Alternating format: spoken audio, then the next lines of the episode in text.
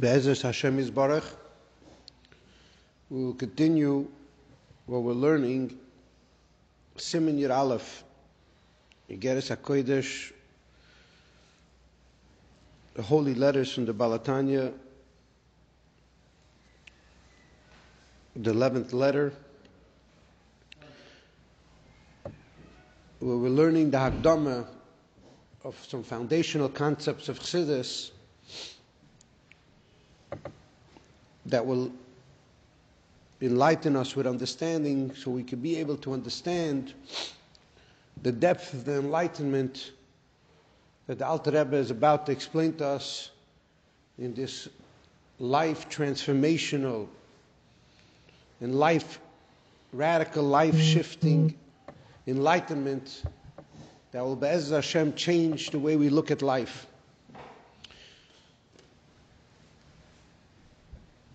So we are going deep into this concept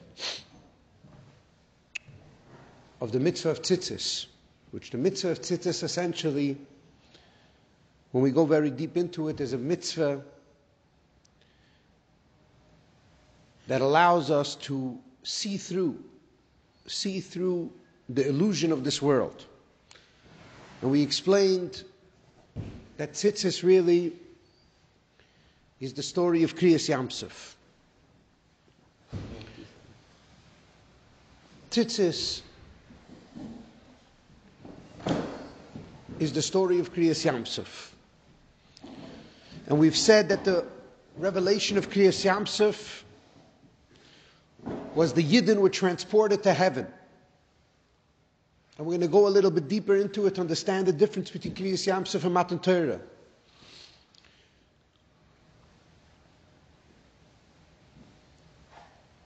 So when the Yidden came to Kriyas Yamsuf, and the sea was split, and they got insight into everything that there was secretive, everything that was, every type of magic, every type of miracle that you could imagine, every type of revelation. Because essentially, what happened at that moment, they were transported to heaven. Why were they transported to heaven? Why did they get insight? Why Ra Shif Chalayam Ashaloi Yecheskel Ben Buzi? A maidservant saw on the water what the prophet Yecheskel did not see. What did they all visualize? What did they all see? On the water, they saw heaven. Through the water, they saw heaven. They saw the kingdom of heaven.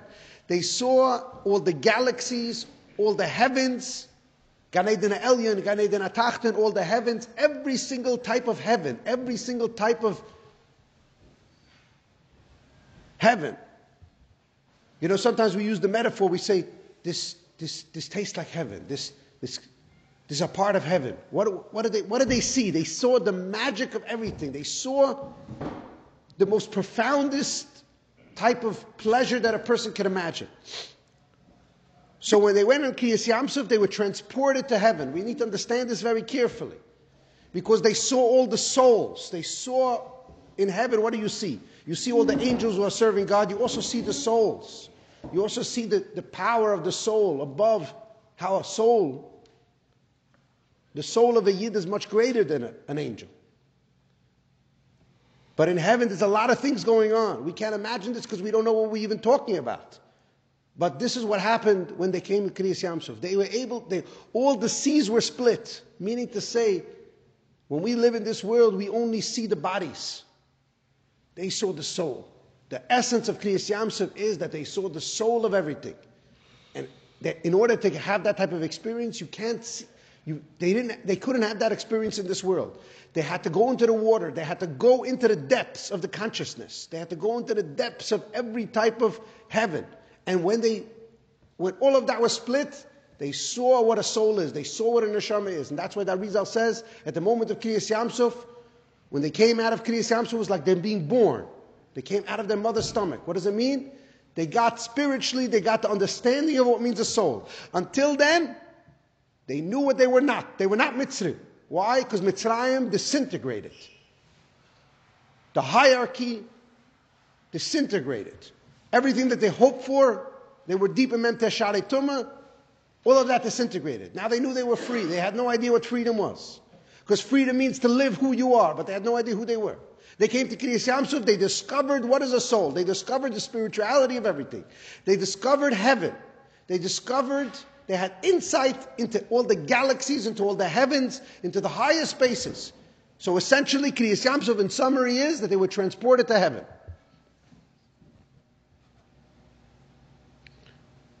And we discussed yesterday that being transported to heaven, being transported to such a space, is something that's tremendously gratifying. It's tremendously pleasurable. In addition to the insight, there's two separate things. There's the insight that you have, the vision, what I see, ra shif chalayam. What you see is un, it's unimaginable. How could you describe that? You, you can't tell anybody Mashaloi Ra Yecheskel. Yecheskel had a glimpse of a glimpse of a glimpse of that. Yecheskel was a prophet. And when Yecheskel closed his physical eyes, he had a spiritual insight. He was transported to a space. But he got a glimpse of a glimpse of a glimpse of what the Yidden got in Kriyas Yamsuf. Kriyas Yamsuf, they got the vision. They, they saw heaven. Now when that was over, they wanted to hold on to it. The Yidden wanted to hold on to that. Because they saw heaven. They saw heaven. Now,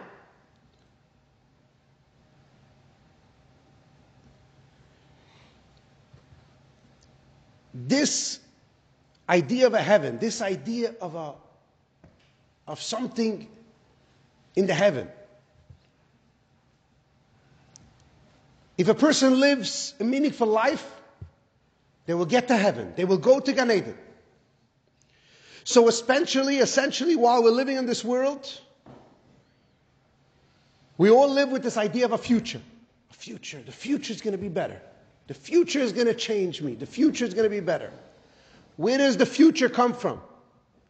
The future comes from the deep desire to kiss heaven, to go to heaven, to go to Gan Eden, to go to a space where something beyond this world, beyond the trappings of this world. Now,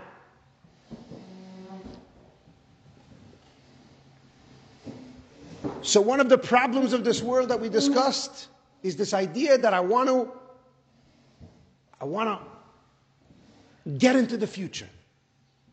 What's another problem of this world? I want to hold on to the past.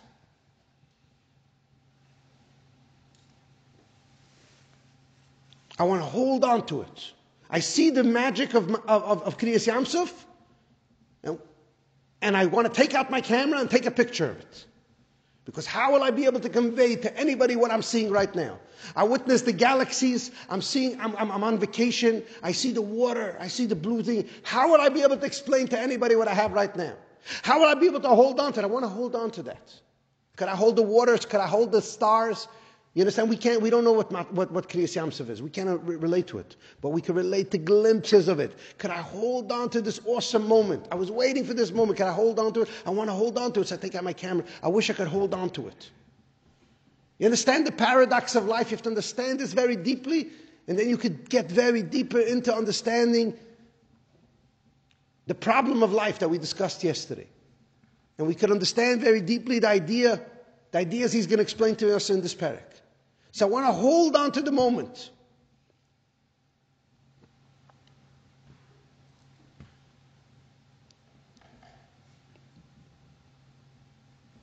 So a person comes to this tremendous revelation of Kriyas Yamsuf, and technically speaking, he wants to hold on to it.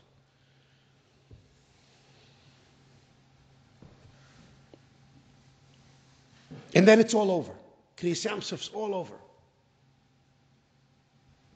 Kriyas was an experience. The Yidden came out on the other side and it was all over. And now the Abishur told the Yidden, you're going to go through Svira Sa'omer and you're going to get to Matan Torah. And the Yidden had no idea what does this mean, Matan Torah. And then something much more magical, much more powerful, much more unbelievable happened.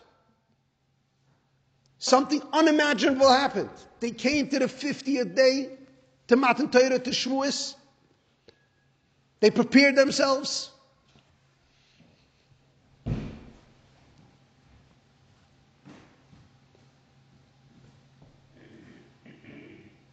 And at the moment of Matan Torah, something unimaginable happened. We're in Kriyas Yamsuf, they were transported to heaven.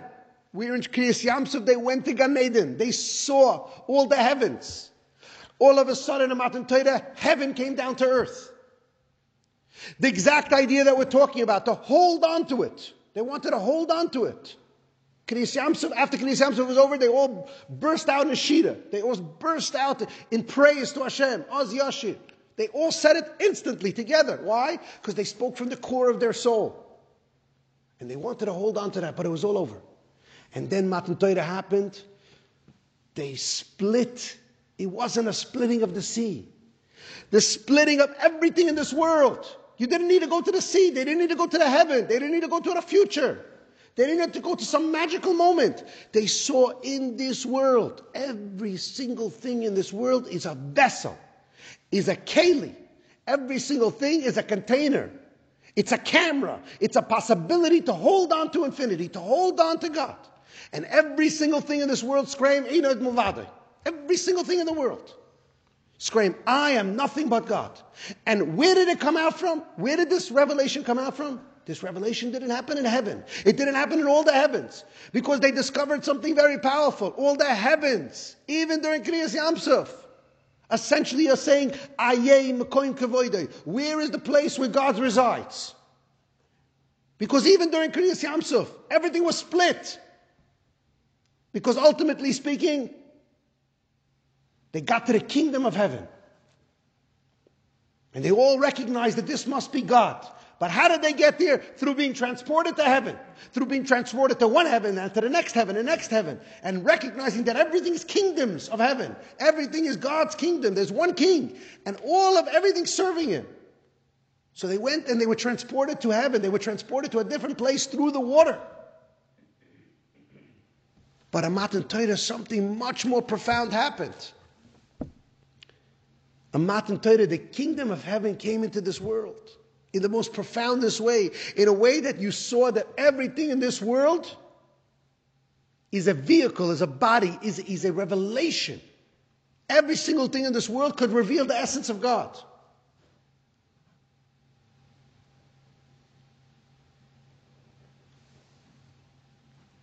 So we're in Kriyas Yamsuf, they escaped to heaven. They, you, they went through the water, through the miracle of the water, to be able to get to a space where they saw the kingdom of heaven, where they saw all these deep revelations, the secret of everything. Where in, in Kriyas Yamsuf, they got to the magic.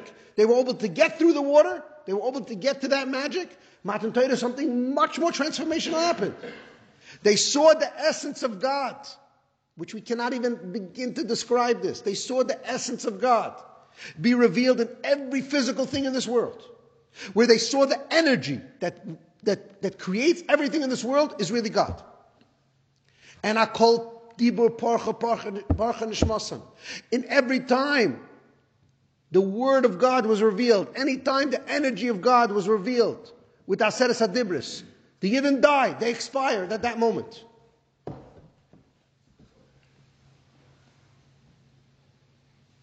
Because when we say Kvoide, where is God's, where is the? We don't have an answer to that question.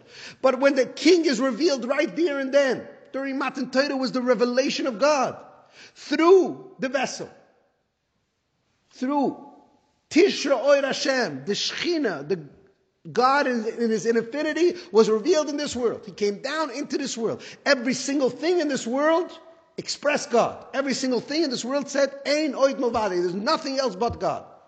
And when the Jews witnessed that, they expired. They went back to their source.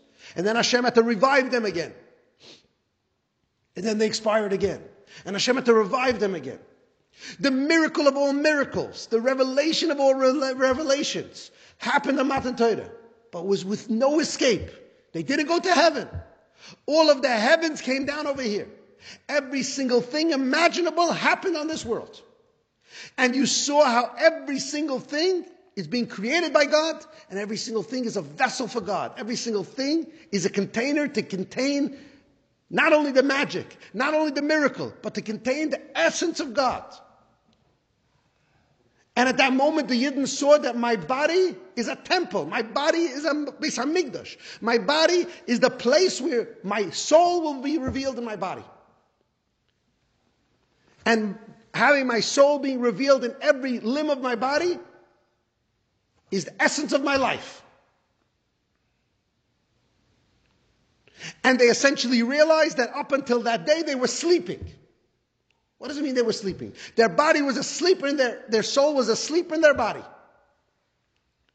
Because they had no idea who their soul was. And they discovered their soul during Kriyas Yamsuf. But they discovered the fact that your soul and your body could become one, that God could be rest in your body, where there's no difference between people, where everybody is one, all neshamas are one.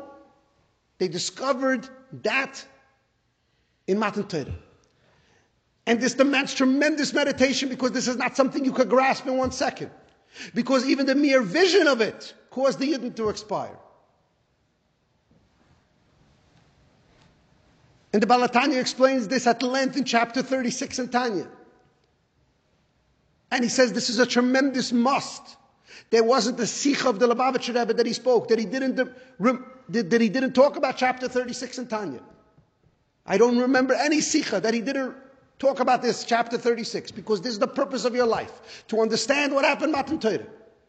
Because if you can understand what happened Matan Torah, you can understand what's going to happen when Mashiach's going to come, and you can understand what you're doing on this world. Because during Matan Torah, you saw how your body is a temple. You saw how your body is a Beis Hamikdash. You saw how your body, all your your, all your limbs and organs, 613 possible ways that the essence of God could be revealed on your body. That's what happened to Matan Torah. And then it was taken away from them. Then that revelation was taken away from them. And Moshe Rabbeinu went up to the mountain.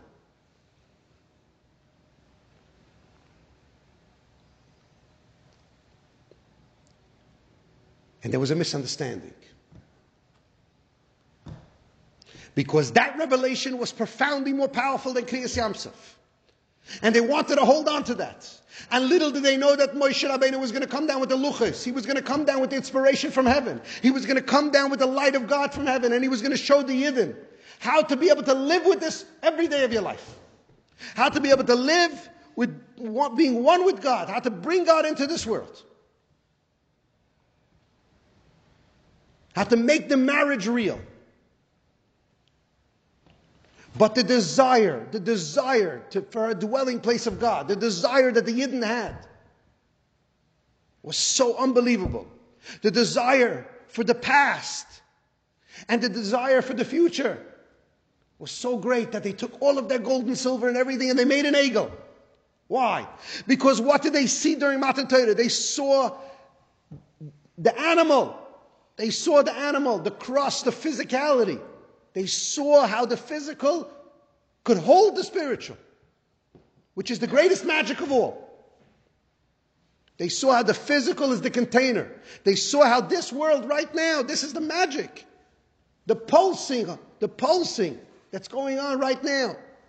The pulsing heart is the container for all of infinity. They saw that with their own eyes.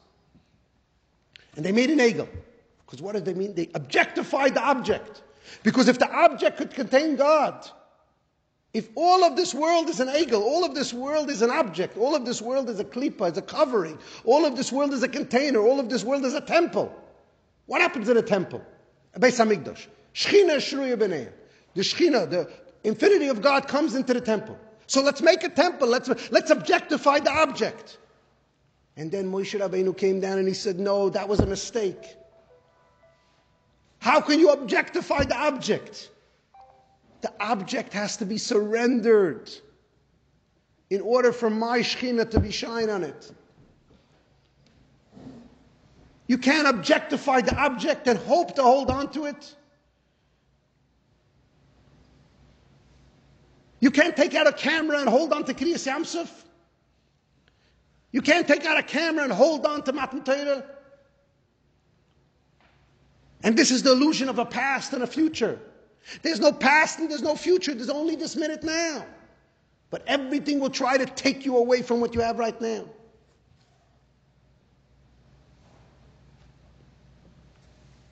But Hashem gave 613 mitzvahs. 613 mitzvahs for us to do. And one of those mitzvahs is mitzvahs tzitzis. And mitzvahs tzitzis is shekula connected kala mitzvahs. Because the Yidden have one question. How do I hold on to heaven? How do I hold on to the kingdom of heaven? How do I hold on to the galaxies? How do I hold on to the blue? How did I hold on to the blue water? And the answer is, you can't hold on to it except by what I give you the opportunity. And I give you the mitzvah of tzitzis. And you see that blue strand? You know where that blue strand came from? It came from a chilozoin. And you know what the chilozin is? Once in 70 years, the water gave birth to this fish, and this fish would come on dry land. Because the goal is not the water. The goal is not the heavens. The goal is not that. The goal is to bring heaven down to earth. And once in 70 years, you know what the Gemara says? That mitzvah tzitz is a mitzvah kala. It's an insignificant mitzvah. It's an easy mitzvah because the whole entire clothing is insignificant. It's white. It's insignificant. But there's one. But then there's one part of the mitzvah that's very expensive. The Gemara says it's very expensive. It's called chilazoin. Because you know why? The chilazon came up once in 70 years. And the, the chilazon looked like the water. It was a glimpse of the water. It was see-through. It looked color. The blue was color. And inside there was a little sack. Some say it was the blood, some say it was an expensive sack of blue dye. And they would dip that tzitzis into that. Because that's quality over quantity. And one tzitzah you would dip into it. And you hold on to this. You hold on to the infinity.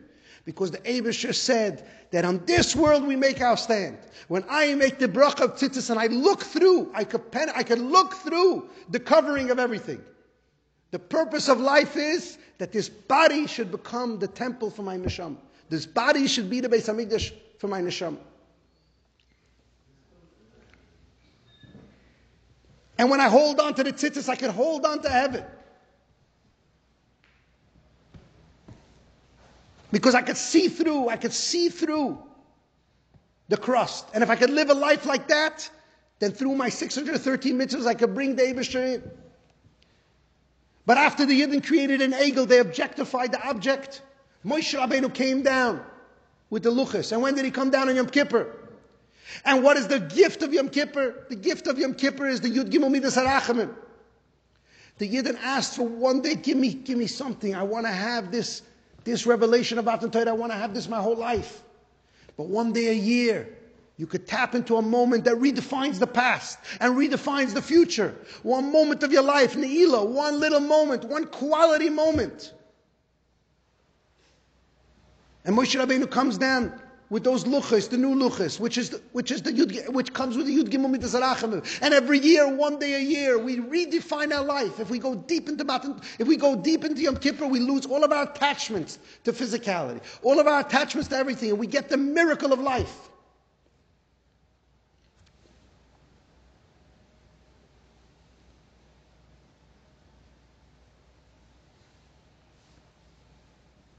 And over here we see something magical.